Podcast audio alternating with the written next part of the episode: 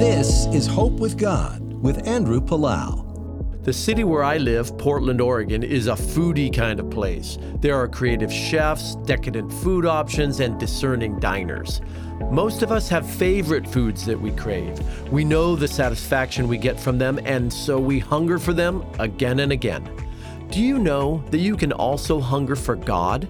You can be so filled and satisfied in His presence that you crave time with Him. When I was younger, I had an appetite for sins and bad habits. When I began walking with Jesus, I discovered that He filled me up and satisfied all my cravings. My appetite changed. In the Message Bible in Matthew 5 6, Jesus says, You're blessed when you've worked up a good appetite for God. He is food and drink in the best meal you'll ever eat. Let's get hungry for God. Always remember, there is hope with God. This is Andrew Palau.